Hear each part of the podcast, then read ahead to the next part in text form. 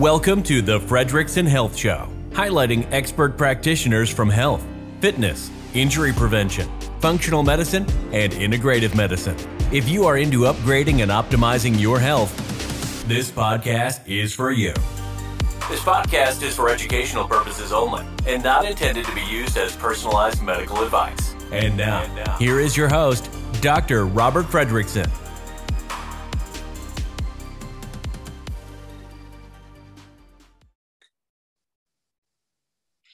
Hey guys, welcome back to another episode of the Fredrickson Health Show. On today's episode, we are talking with Eleni. She's a registered dietitian and a Reiki master. And not only is she a dietitian, she is a functional medicine expert. A lot of times in the dietetic world, you don't get versed in the space of functional nutrition, integrative medicine.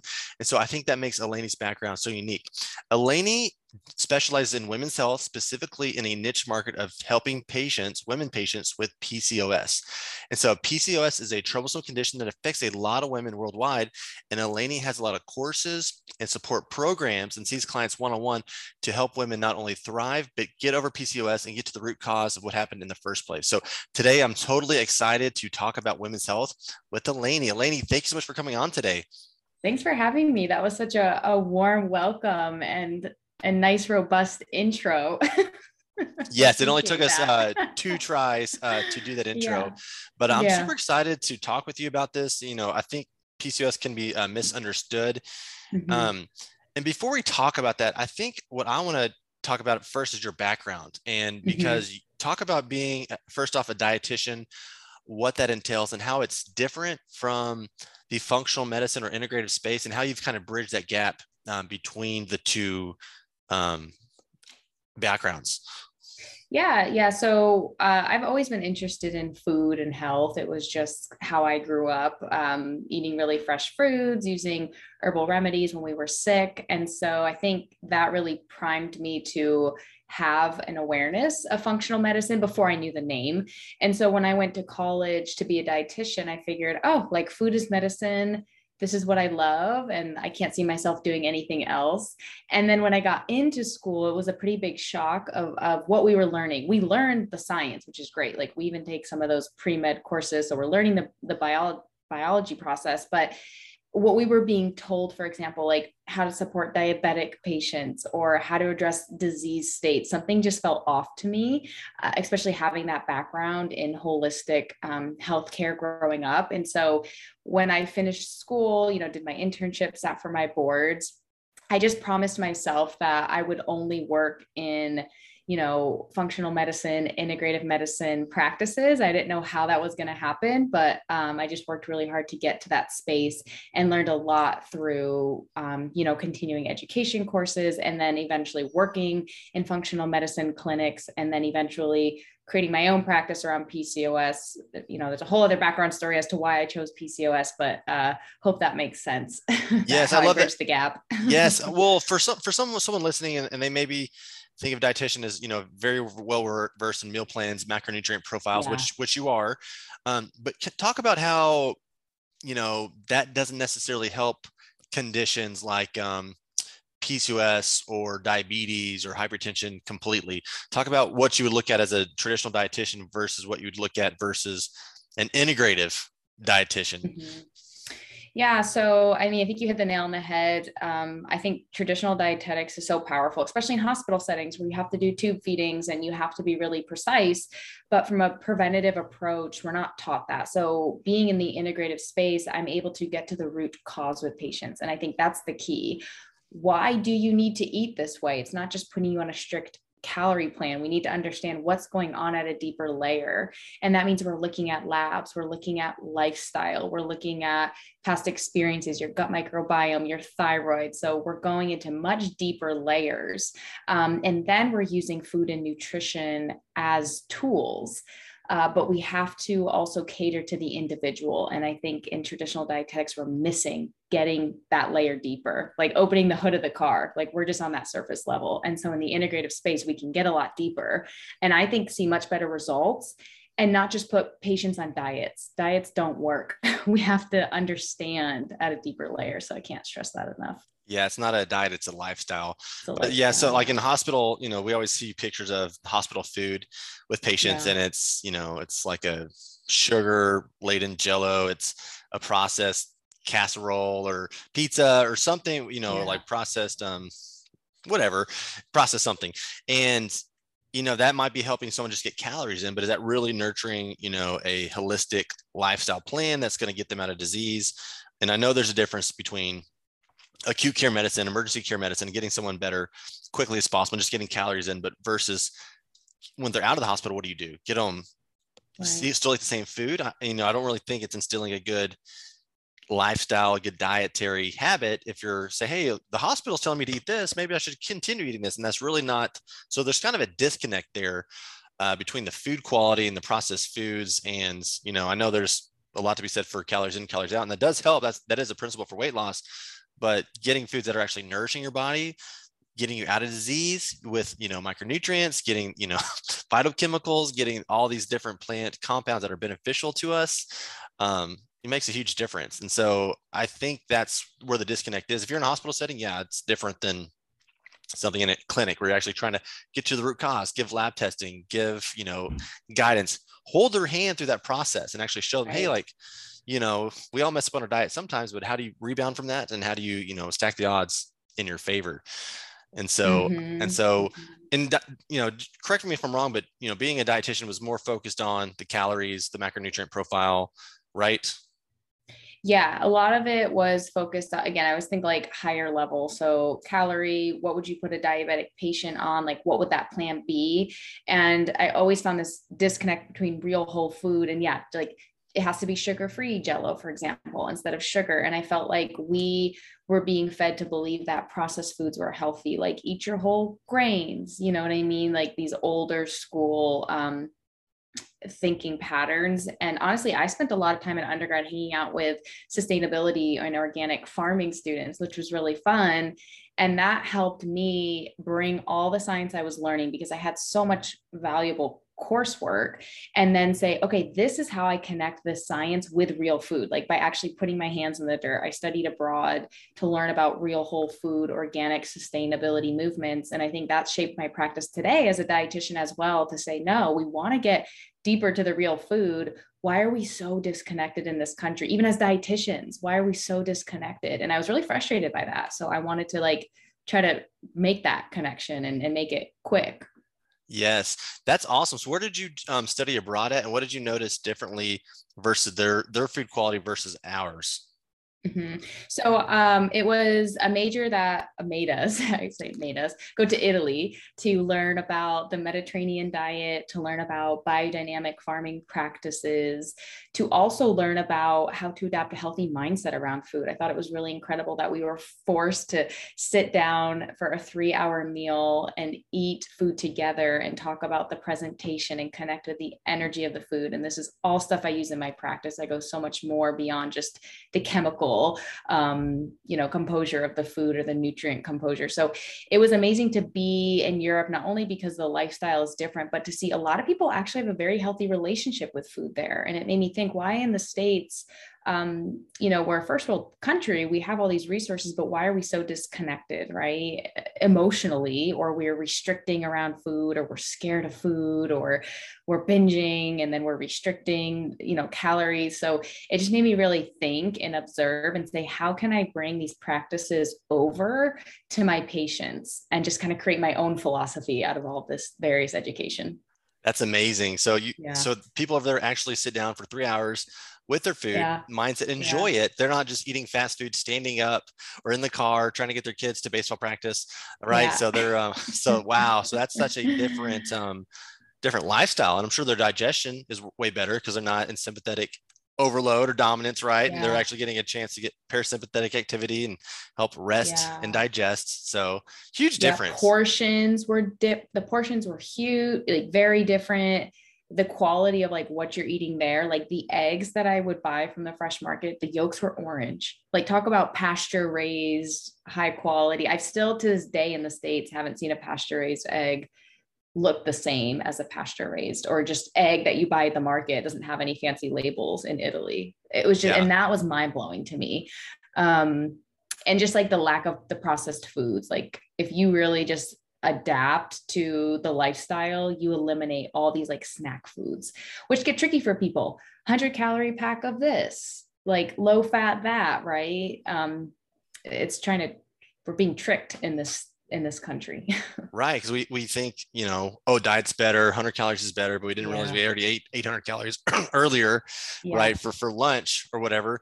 And also that, you know, that just brings a point of the need for supplements over here in mm-hmm. America, because mm-hmm. our food is not as nutrient dense mm-hmm. as other areas, right? We don't have mm-hmm. the same amounts of choline, magnesium, zinc, selenium, micronutrients, right? And so they might actually not have to supplement as much. I haven't seen their lab work, but maybe, mm-hmm. you know, that's, that's why we have to bridge the gap with supplements over here, because we don't get the same nutrients from food, and we don't enjoy the food, and we don't digest the food and assimilate the nutrients as people in other yeah. countries do. So yep. I totally agree with that. You know, I tell clients all the time, our soils, they're just depleted, especially a lot of the farming, like the modern farming techniques we use here, unless you're seeking out that local organic, you know, smaller farm, um, you're not going to get the same nutrients in the leaf of spinach as probably somewhere else or fifty to a hundred years ago. Right. So we don't have to be upset and stressed about it. We just have to like be diligent about, you know, taking care of ourselves.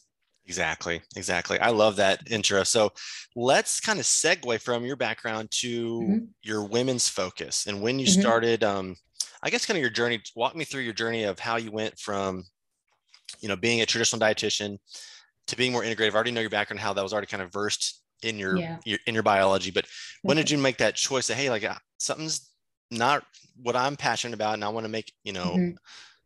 I want to go after my passion for helping patients with the root cause type mm-hmm. approach. How mm-hmm. did that, how did that, um, transpire for you?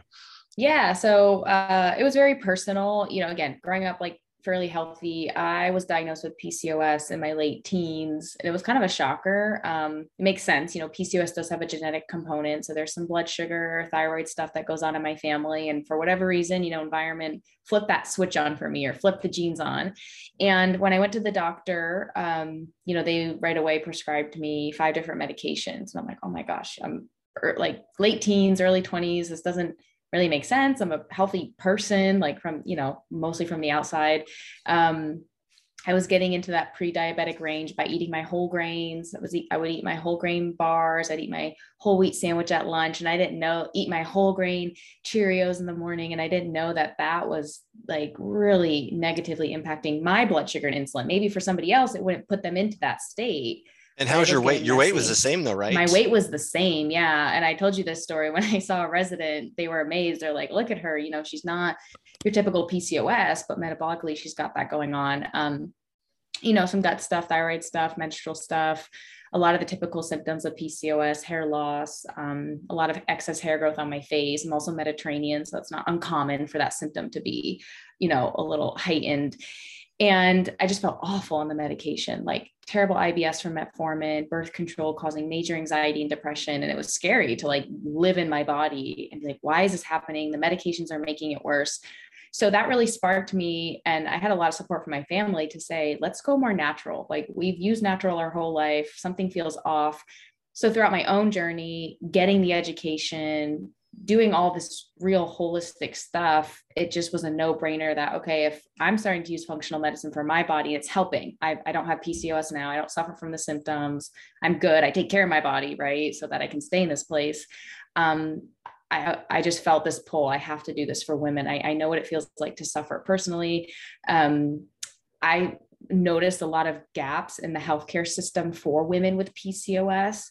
And I wanted to be able to create a practice that would fill the, fill in those gaps with resources, support, um, overcoming like barriers to making changes. And so my practice is completely designed around what I saw to be gaps and also to support women without P C O S and say, hey, how can we keep you healthy so that, you know, you don't have to fall risk to, to any sort of chronic disease that you might be genetically predisposed to. So that's really how I brought it all together to then like bloop, create Women's Nutrition Clinic and poof, I, it was created. And it's doing amazing. So it is. Yeah. yeah. I'm so grateful.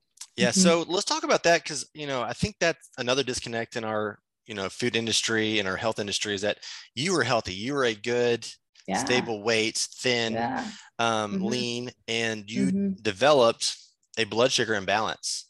And yeah. so, and you think that's a lot of from the whole grains you're eating and a lot of the high glycemic mm-hmm. type foods you're eating. Um, but again, that kind of goes against some of the calories in, calories out notion. Yes, you can still maintain a weight with that, but is it necessarily going to maintain health, disease prevention? Yes. So, and so what was some of the first things that you started noticing on your own that said, hey, I need to make a change? What were the first changes that you made in your own personal journey? Yeah. Well, I first started noticing symptoms, and that's what led me to get blood tests. Like, what is my body trying to tell me? I always tell women, you know, don't get mad. Just be like, oh, my body's asking for help. Like, symptoms are a way that your body's asking for help. So once I started getting the blood work in, you know, I had a naturopath, and he was like, I remember him saying, if you want your peanut butter sandwich, because I loved peanut butter sandwiches, he's like, there better be a heck of a lot of peanut butter between those two slices of bread. And that always stuck out to me, and that clicked, because I'm like, what is he trying to tell me? And I'm like, oh, protein. Like, that's what, you know, in the limited time I had with him, he was wonderful. Um, it just stuck out to me. So I just started completely changing the types of like grains I was eating. And then, you know, I went a little too low carb. I'm like, okay, well, that's not healthy. There wasn't a lot of information about P C O S, I don't know, ten or fifteen years ago. There's a lot more now. So I had to kind of navigate. So the biggest thing was changing the whole grains, actually getting them out of my diet and focusing on other forms of carbs, balanced amounts of fruit, you know, getting in legumes, doing a little bit more starchy veggies as carbohydrates, and always, always pairing any carb with protein. I, I would have this like little mental alarm that went off, and I was like, okay, if you're eating an apple, eat it with peanut butter. Once I started doing that, I actually noticed how much better I felt. I didn't realize I was struggling with blood sugar imbalances my whole life. I remember I'd be in school, and by ten a.m. I would crash. I'd be ravenous. Mm. I'd get like headachy. I'd get hangry. And I thought that was just me. Like, I just had to deal with that. I'd get scared if I didn't have a snack packed and I was out. Like, I had fear that I would get a, a crash. And so that all clicked and said, wow, if you actually just eat a little more protein, you can feel good. And that for me was a motivator to always eat this way. And it was a big, it, it helped me a lot to, to heal from this and not be diabetic. Like, I was in pre-diabetes range. I was crazy. How high was your blood sugar, if you don't mind me asking? I can't remember right off the bat. I'd have to pull up old labs, but I remember him just like saying, yeah, you're in that range. It's pretty high. So, you know, they make you take that glucose test, you eat the mm, breakfast, and then yeah, the glucose tolerance test. Yeah. But he said, you know, eat something you would normally eat, because he was a naturopath. He said, I know if you're not normally eating like five pancakes and a bunch of maple syrup, don't eat that way. Like, if you're going to have a pancake and an egg, eat that. And then let's see how your body responds. So, uh, yeah. Yeah. So that's, um, and, and I know what you're talking about with pairing the protein with the carbs to lower the glycemic yeah. response. Um, but a lot of people don't realize realize that they, they will go eat. And I learned this a long time ago, is because I was having some acne and I was looking at some natural cures during chiropractic school. And it was one of the things that stood out to me in one of the, the books I was reading was, hey, eat the protein first and then have the carb, yeah. and you'll lower yes. that glycemic, yes. um, you know, that, response, that glucose, yeah. that glucose response, right, right after that, that postprandial response. And so that's made a huge difference. So if I'm out to eat, you know, maybe we're eating cheating on our diet, we're eating Mexican food or Italian food, and there's bread coming out, you know, always make sure to have some protein before that if you can, and you're going to lower mm-hmm. that, you know, that, that glucose and insulin response after that meal. Because how many times have I crashed or felt tired? So many times when I was younger, yeah. right? All the time. Mm-hmm. Mm-hmm. Um, and I, and I love, there's so many things to tease out of what you just said. And one of the things that I wanted to ask you about is the carbs. You said you went too low carb. Yes. So a lot of women with maybe P C O S, or insulin issues or blood sugar issues, they think restricting all carbs is the answer. So what, what would you advise a patient who thinks that? And what would you advise to maybe make that um, process a little bit easier on the patient? Yeah, there's a lot of layers to unpack uh, because especially in this population, a lot of women develop disordered eating patterns because they're told, don't eat carbs, don't eat a banana, don't eat this. And like, it's like, ah, my gosh, what am I supposed to eat? And then that can also lead to binging. So I first want to say, if you feel like you have some emotional, unhealthy emotional relationship with carbs or food, it's not uncommon. It comes up a lot for women and women with a P C O S. And we just want to start treating carbs with balance, because if we do go too low, it's also unhealthy and stressful for the body. So it's like, you can stress the body out with too much, and you can stress the body out when you do too little. So um, some of the best ways is to, again, always pair a little bit of carb with your protein and to have it later in the day. I find with this population, uh, women do a little bit better at like lunch and dinner. And that might be a half a cup to a cup of sweet potatoes at one meal. And that might be an apple at another meal. So we don't have to fear carbs. We don't have to fear grains. You know, a little bit of rice is fine. Quinoa, these are all good options. Um, but getting too low is just as dangerous as too high. And I, I can't stress that enough, because I see women that go too low and then we see other things happen too. Mm. Uh, does that make sense? Or was that makes, helpful makes, explanation? Makes perfect sense. And I love how yeah. you say use carbs later on in the day, not first yeah. thing in the morning when your glucose no. is typically higher no. and you're having that mm-hmm. cortisol awakening response. And so, so walk me through, I, I know every patient's in, individual, every patient's mm-hmm. different, but if someone had blood sugar insulin resistance and they're having mm-hmm. maybe weight loss issues, maybe some symptoms of P C O S, mm-hmm. what would a typical day look like for eating? What would you typically recommend? And I know everyone's different, but if we could do, yeah. do like a general guideline. Yeah, yeah. So I would first say, um, always start with about, you know, twelve, maybe up to fourteen hours uh, without eating between dinner to breakfast. So that time after you eat dinner to when you wake up, that's still a really nice window to allow your body to detox, you know, dip into the fat stores, support metabolic health, support insulin, blood sugar. But this intermittent fasting fad, um, some women take it too far and they say, I'm just going to skip breakfast, or I'm too busy. And then they're going, you know, sixteen to eighteen hours without eating. And that's too stressful. So I first say, you know, give yourself about twelve hours between dinner to breakfast. When you eat breakfast, have some nice fiber, have a little bit of protein. So that could be like two eggs, half of an avocado, you know, like a half a cup of berries is fine. That's a little bit lower in carbs if you're like, I need something in the morning. But grains specifically, I usually say, hey, for now, let's not flirt with grains in the morning. Keep those for later in the day because of that blood sugar response. You're going to do better with some good fats, protein, and fiber. Um, then I typically suggest lunch about three to four and a half hours later. I think having mini fasts in the day are important, because biologically as humans, we're not meant to just graze all day. Mm-hmm. Um, so snacking all day isn't necessarily better, even though a lot of people say, well, I was told to eat six times a day. Well, if you're fueling properly at your meals, you shouldn't have to eat six times a day, but you do want a healthy window. You don't want to wait six hours till lunch. That's too long. That's going to stress your blood sugar out more. So I always say three to four and a half hour windows is three to four and a half hours is a nice window. Have lunch, same thing, little protein. You know, you can start to add in your carb if you want, fat, fiber. So maybe like a nice salad with chicken and you throw in a half a cup of chickpeas in your salad, or you have a little half a cup of rice on the side. That's a good example. Um, similar dinner, like lunch and dinner, I would typically say look about the same. And if your window between lunch to dinner is really long, have a nice protein rich snack, have that peanut butter and then have the apple, or have a protein bar, something like that. Um, and then I get into like movement with clients a little bit. You know, we don't have to kill ourselves in the gym, but our bodies are meant to be in motion. So are you moving your body every day? Are you walking? A little bit of strength can be really great for insulin sensitivity. Um, but that's another area I like to talk about, because people obsess over movement in this population and people obsess over low carb, and that keeps us stuck yes. and stressed out. It really mm-hmm. does. I love that meal plan. I, I think it makes so much sense. It's, in, you know, it's very intuitive. Um, and the six meals a day, you know, like I was ingrained just, you know, working out all the time is, hey, you got to eat six meals a day because you can only, yeah. only absorb so much protein at one meal. And we used to think it was only like thirty grams at one meal. And actually that research has actually been debunked. You can actually absorb a lot more per meal. So you can actually have three meals with and be fine, be fine. Yeah. thirty, fifty grams yeah. at each meal and get your protein needs for the day.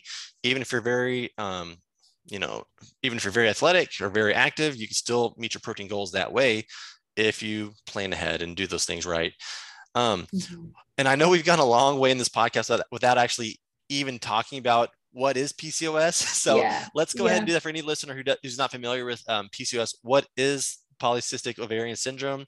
What are some of the signs and symptoms? What are some of the traditional medications?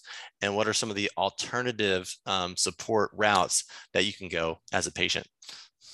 Yeah, so polycystic ovarian syndrome, it um, will typically impact women of reproductive age. So there can be signs in like your early teens, um, a lot of them are commonly ignored because it, you know, it's common to go through a lot of hormonal changes when you're in puberty.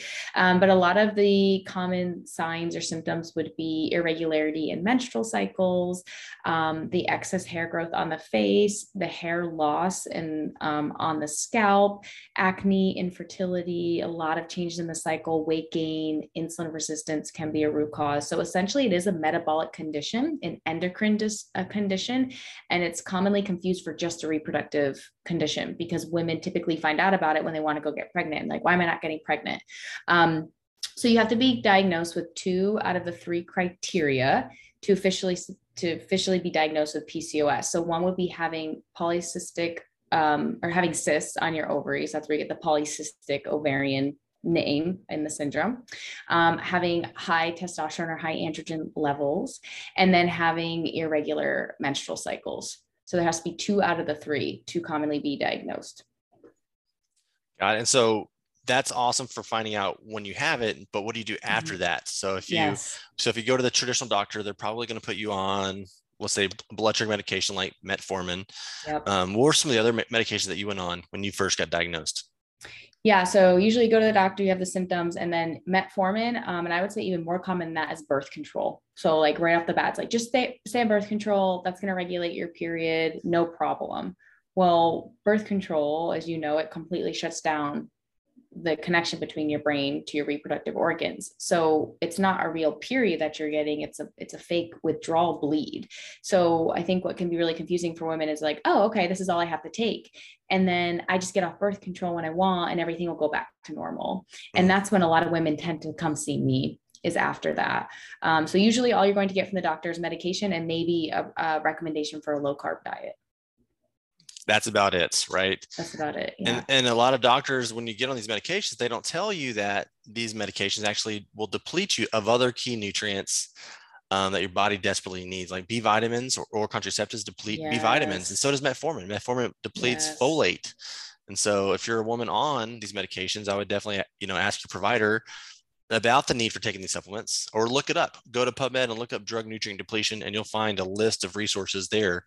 Um, at your fingertips. Yeah. Another one is um, they both interrupt the gut microbiome, and the gut microbiome plays a huge role in insulin regulation, hormone detoxification, thyroid health, inflammation, right? So P C O S has a lot of different root causes, and a lot of these medications exacerbate different body systems, and that's going to make healing the root of the problem harder. Does that make sense? It makes so much sense. And I know yeah. when we talked a long time ago on your podcast, I was talking about magnesium depletion, how yes. women with P C O S have, um, are nineteen times um, more likely to be deficient in magnesium, right? Yeah. Than a person without it. And that makes yeah. total sense, because your gut is disrupted. You're not absorbing nutrients. Yeah. You're probably not eating right, and your blood sugar's through the roof.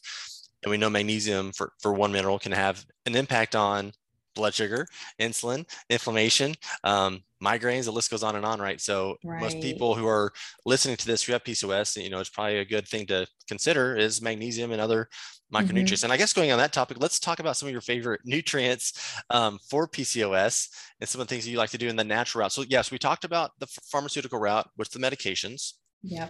Let's talk about if a woman says, hey, I don't want to go on all these medications, I'm going to try something natural first, and they went to someone like you, what would you recommend for somebody in general? Yeah. So we already talked a little bit about, you know, diet or flow of the day. So in terms of like, um, you know, supplementation, I'm a big fan of inositol. So a blend of D-chiro and Myo. And the reason being is because it can be as effective as metformin. And I think that's mind blowing. Why aren't we using inositol where that's not depleting our stores and adding so much stress in our body if it can act in the same way? So um, that's a really nice option if women are struggling with that insulin resistant state. Another big um, like category of supplementation that I like are adaptogens.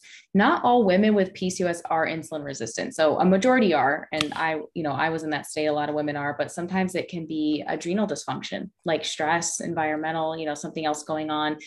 Um, so we really need to nourish the adrenals. And so adaptogen herbs are a nice way to kind of bring those back into balance, monitor that stress, that cortisol response to then help other, other things in the body and help the hormones balance out. Um, I also really like spearmint tea. There's been studies to show that cool. it can help, yeah, reduce androgens. I religiously drink it twice a day. And a lot of women are on spironolactone. The reason I bring up spearmint tea is because spironolactone, you know, if you're on that medication, you should be checking your liver enzymes every three mm. months. Um, usually take it for like the acne, the excess hair growth, because of that excess testosterone that's happening.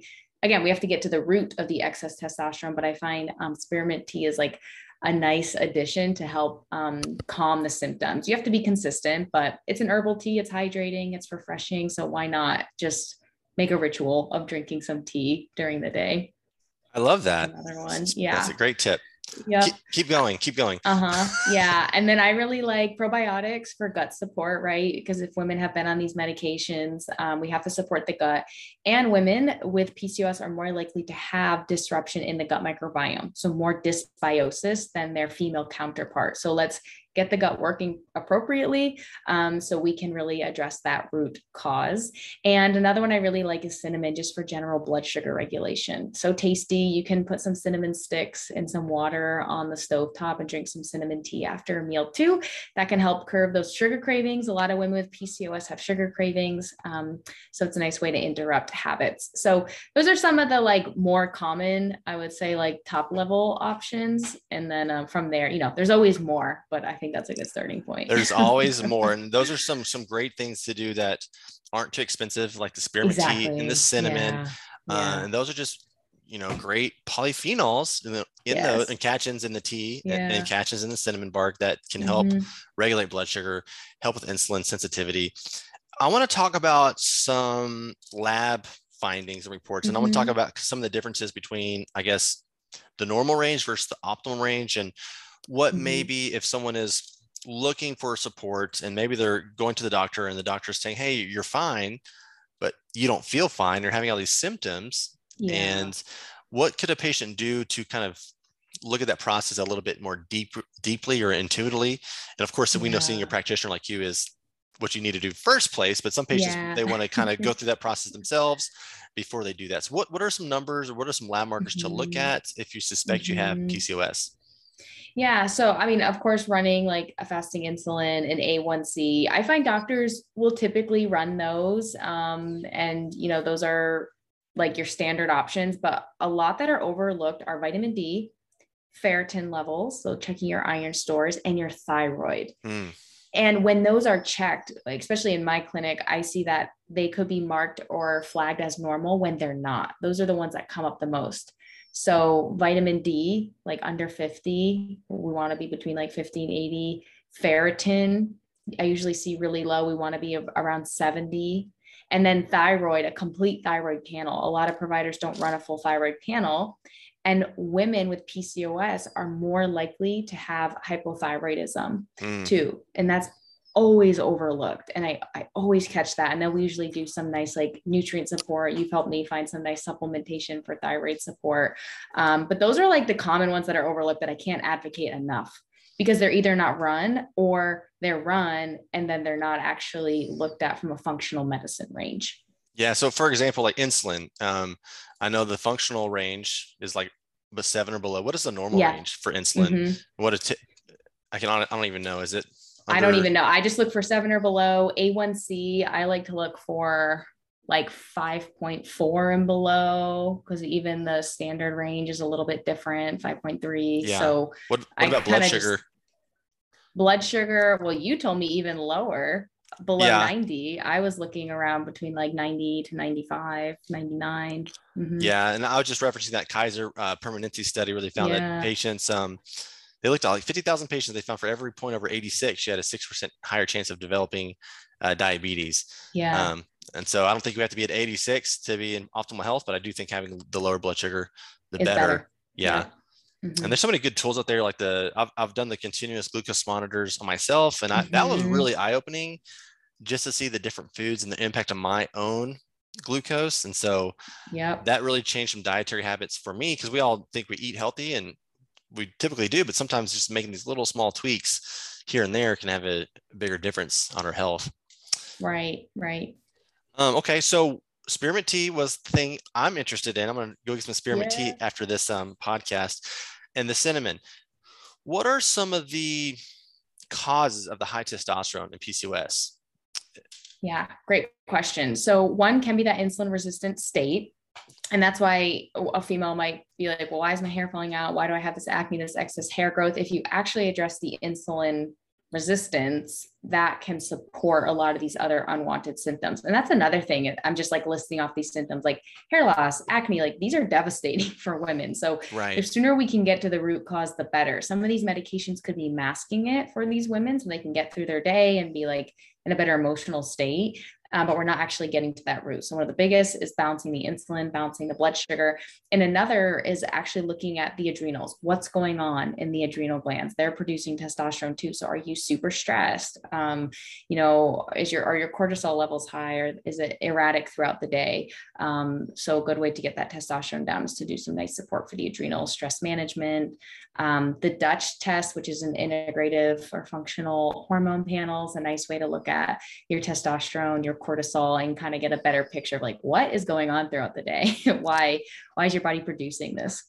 Right. And I, and this is so, so, so funny because it's, it's the exact opposite in men, because most men are super low in testosterone. And yeah. you know, there's another whole root cause of stress and sleep yeah. imbalances. Isn't that so fascinating? And yeah. lack of exercise. And so so yeah. many men would want the excess testosterone, but they don't get it. And the women are getting it from the hormone imbalances. Yeah. I know. Um, so it's just crazy. And everyone's an individual and everyone has their everyone's own different. Yeah, genetics and mm-hmm. predispositions. Um, what are your thoughts on, I guess, P C O S patients having, I guess, these correlated conditions? Because we know it's P C O S patients also have hypothyroidism, like you mentioned. Yeah. And we know a lot of hypothyroidism, hypothyroid patients actually have S I B O, or intestinal bacterial yeah. overgrowth, and sluggish motility goes with that. And, you know, low stomach acid goes with that. What are some of the um, common, I guess, um, subsidiary conditions that you see associated with P C O S? And um, I know because mm-hmm. there's a lot of patients who have multiple different diagnoses. Yeah, yeah. So like gut issues, like a lot of the gut dysbiosis that happens, um, autoimmune conditions too, uh, like gluten sensitivity, celiacs, because the thing is, you know, a big root cause of P C O S is inflammation. So if you have that inflammatory state, what else is going on in the body? Uh, high cholesterol levels I often see. So those are some of the bigger ones. And then just like fatigue, sluggishness, mm. chronic fatigue syndrome, you know, being labeled. The body's all connected. And, and that's, you know, one of my goals as a P C O S practitioner is, can we start looking at the whole body when somebody comes in with P C O S? Because there's more going on. Exactly. And I think this is a great tie-in because we're talking about specifically P C O S, but it's really more than that. If we can prevent P C O S later on in life, we're going to also prevent other diseases from hopefully not happening later on in life as well, because it comes yeah. down to the root cause, living healthy, yeah. sleeping better, reducing the stress, getting the nutrients from food that we need, bridging the right. gap when we can't get the nutrients from the food. So it, it all goes hand in hand. And how long would, um, I know this is another case by case, but mm-hmm. if a patient came to you for P C O S and say they were mm-hmm. not the worst patient ever, not the best patient ever, right there in the middle yeah. from yeah. Um, their disease state, how long would that process take if they were very motivated and they did everything you said to do? Mm-hmm. So they were mm-hmm. a great patient. How long did that process yeah. take?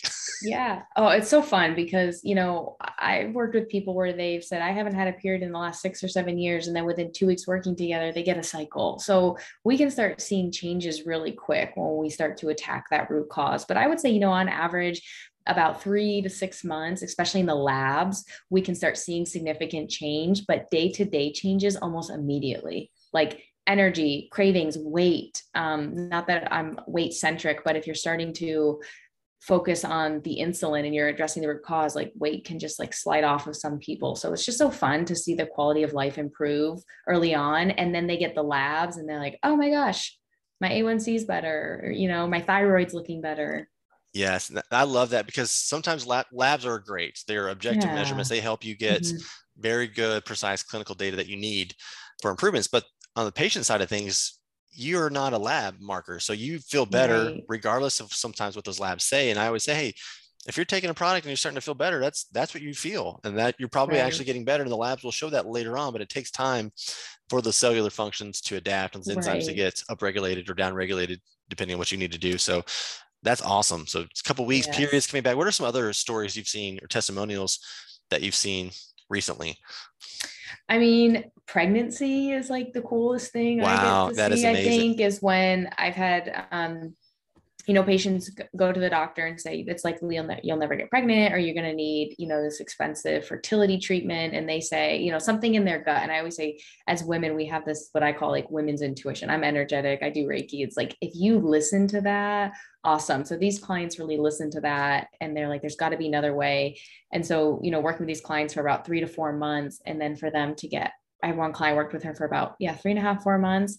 And then she got pregnant after, and she sent me a picture of her baby. And I just Aww. like started almost want, almost want to cry, because, you know, some things are hard, and you're like, okay, this is why I do this, because it really is significant. So those are like, that's, I mean, everything I see is cool, but that's really awesome to help create life or help guide somebody so that they can, you know, reach this important goal. Um, And another thing that's, I guess it's less about symptoms, but more about just the mindset change, like not being scared around food, being able to feel comfortable leaving their house, like, because these symptoms can be really embarrassing. Women don't feel comfortable engaging in their life, you know, more connection with their partner, because if they're struggling with P C O S, like the last thing they want to do is connect with somebody else. So I think that's really powerful too, to hear women say, wow, I'm in such a different place in my mindset. I'm not scared of food. I don't binge. I don't restrict. I just show up every day in balance. So that's another really cool thing that I, that I personally love. I love all of that. It's so amazing, yeah. especially, you know, I'm sure getting a patient able to conceive after yeah. being told they wouldn't be able to yeah. from a diagnosis of P C O S. My gosh, that is life-changing yeah. uh, and so impactful. That's amazing. Yeah. Okay. So we're getting closer to the end of the show, and something I, nice. I like to do, and I, this is going to be kind of a sneak attack on you. Is, um, I said no sneak attacks last I know. Week, I'm sorry. Okay. These, these are fun sneak attacks. These are fun.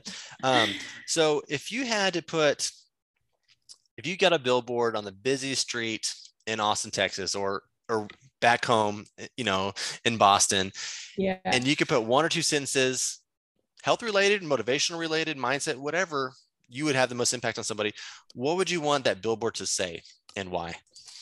Mm, I would say um, creating change in healthcare for women. And the reason being is because I feel like a lot of women feel let down or not heard. And if I can support women and go one layer deeper in addressing what's going on, and they get to enjoy their life, their quality of life a little bit more, that's what's important to me. We have one life to live. We shouldn't be exhausted and stressed and hiding away in our house all day. And I just want to help women feel better and enjoy their lives. I love that. And that makes so even more sense with today's dynamic that we live in with, yes. the, with the sheltering in place and all that. So I love yeah. that. Um, if you could, um, I know we've done a podcast in the past, but if, if you could take this podcast and reverse it, was there any questions that I missed that you'd like me to ask or to expand on for this mm. interview? Oh yeah. I think that's a really cool question. Um, I think one thing I just want to say, like to the audience, especially if they have P C O S, is P C O S doesn't define you. You are not P C O S. These are just a cluster of a few letters that um, are showing the symptoms you have, because people don't really understand what's at the root. So they're giving you the label and then moving on. I think people attach to P C O S too much. Don't cling to it. It's just, hey, I've got some symptoms. I've got to look deeper. My body's asking for help, and let's move on. I see way too much emotional attachment to the four letters. They're just four letters. That's all they just, are. Just four letters. We'll move and- on from them. Yeah. You're not a victim to it the rest of your life. And that's just one thing I wanted to highlight. I love that. Yeah, it makes so much sense. These are symptoms of your body's warning signals that something's going on, and yeah. let's fix it. If your engine yes. engine car light's on and you ignore it and ignore it, eventually something bad's going to happen to that car. Yeah. And your body's the same way in some regard. So it makes so much sense. Okay, next question. If we were on, if you were on a desert island, a deserted island, not a desert island, deserted yes. island, and you can only pick one health-related item to take with you, what would that be and why?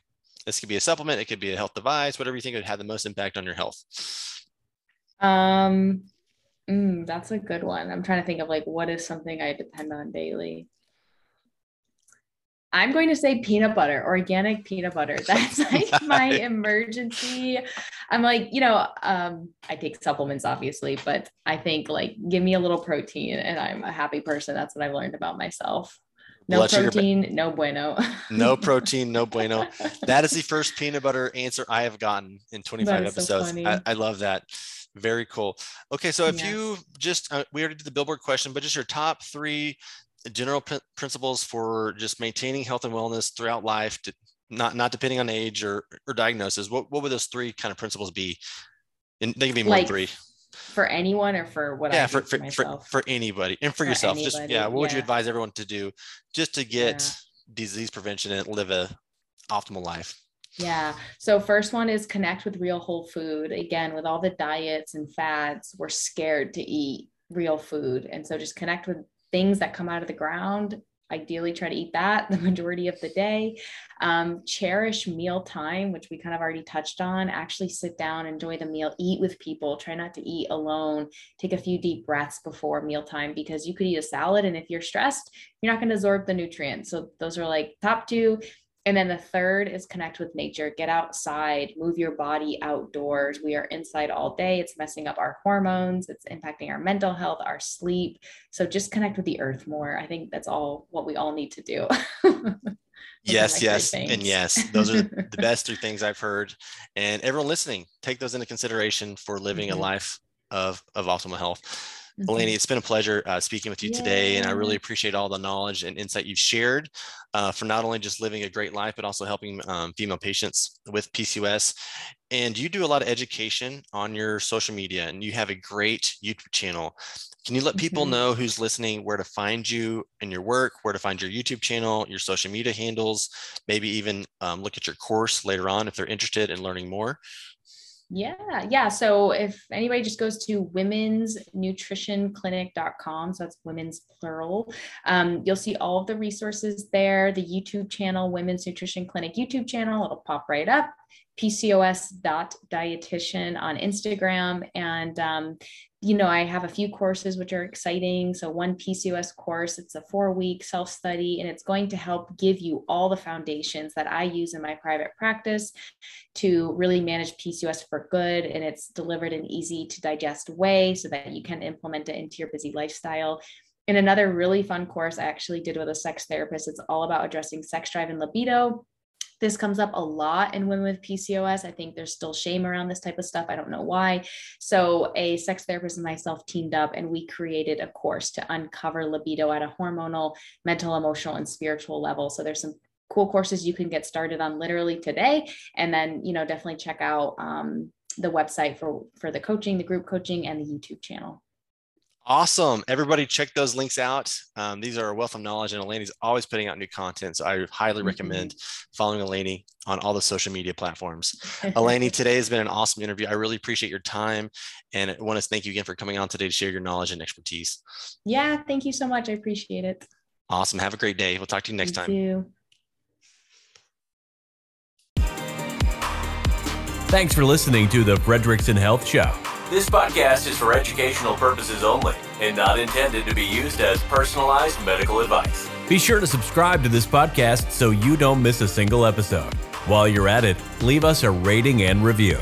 Follow us on social media and subscribe to our email newsletter for more information.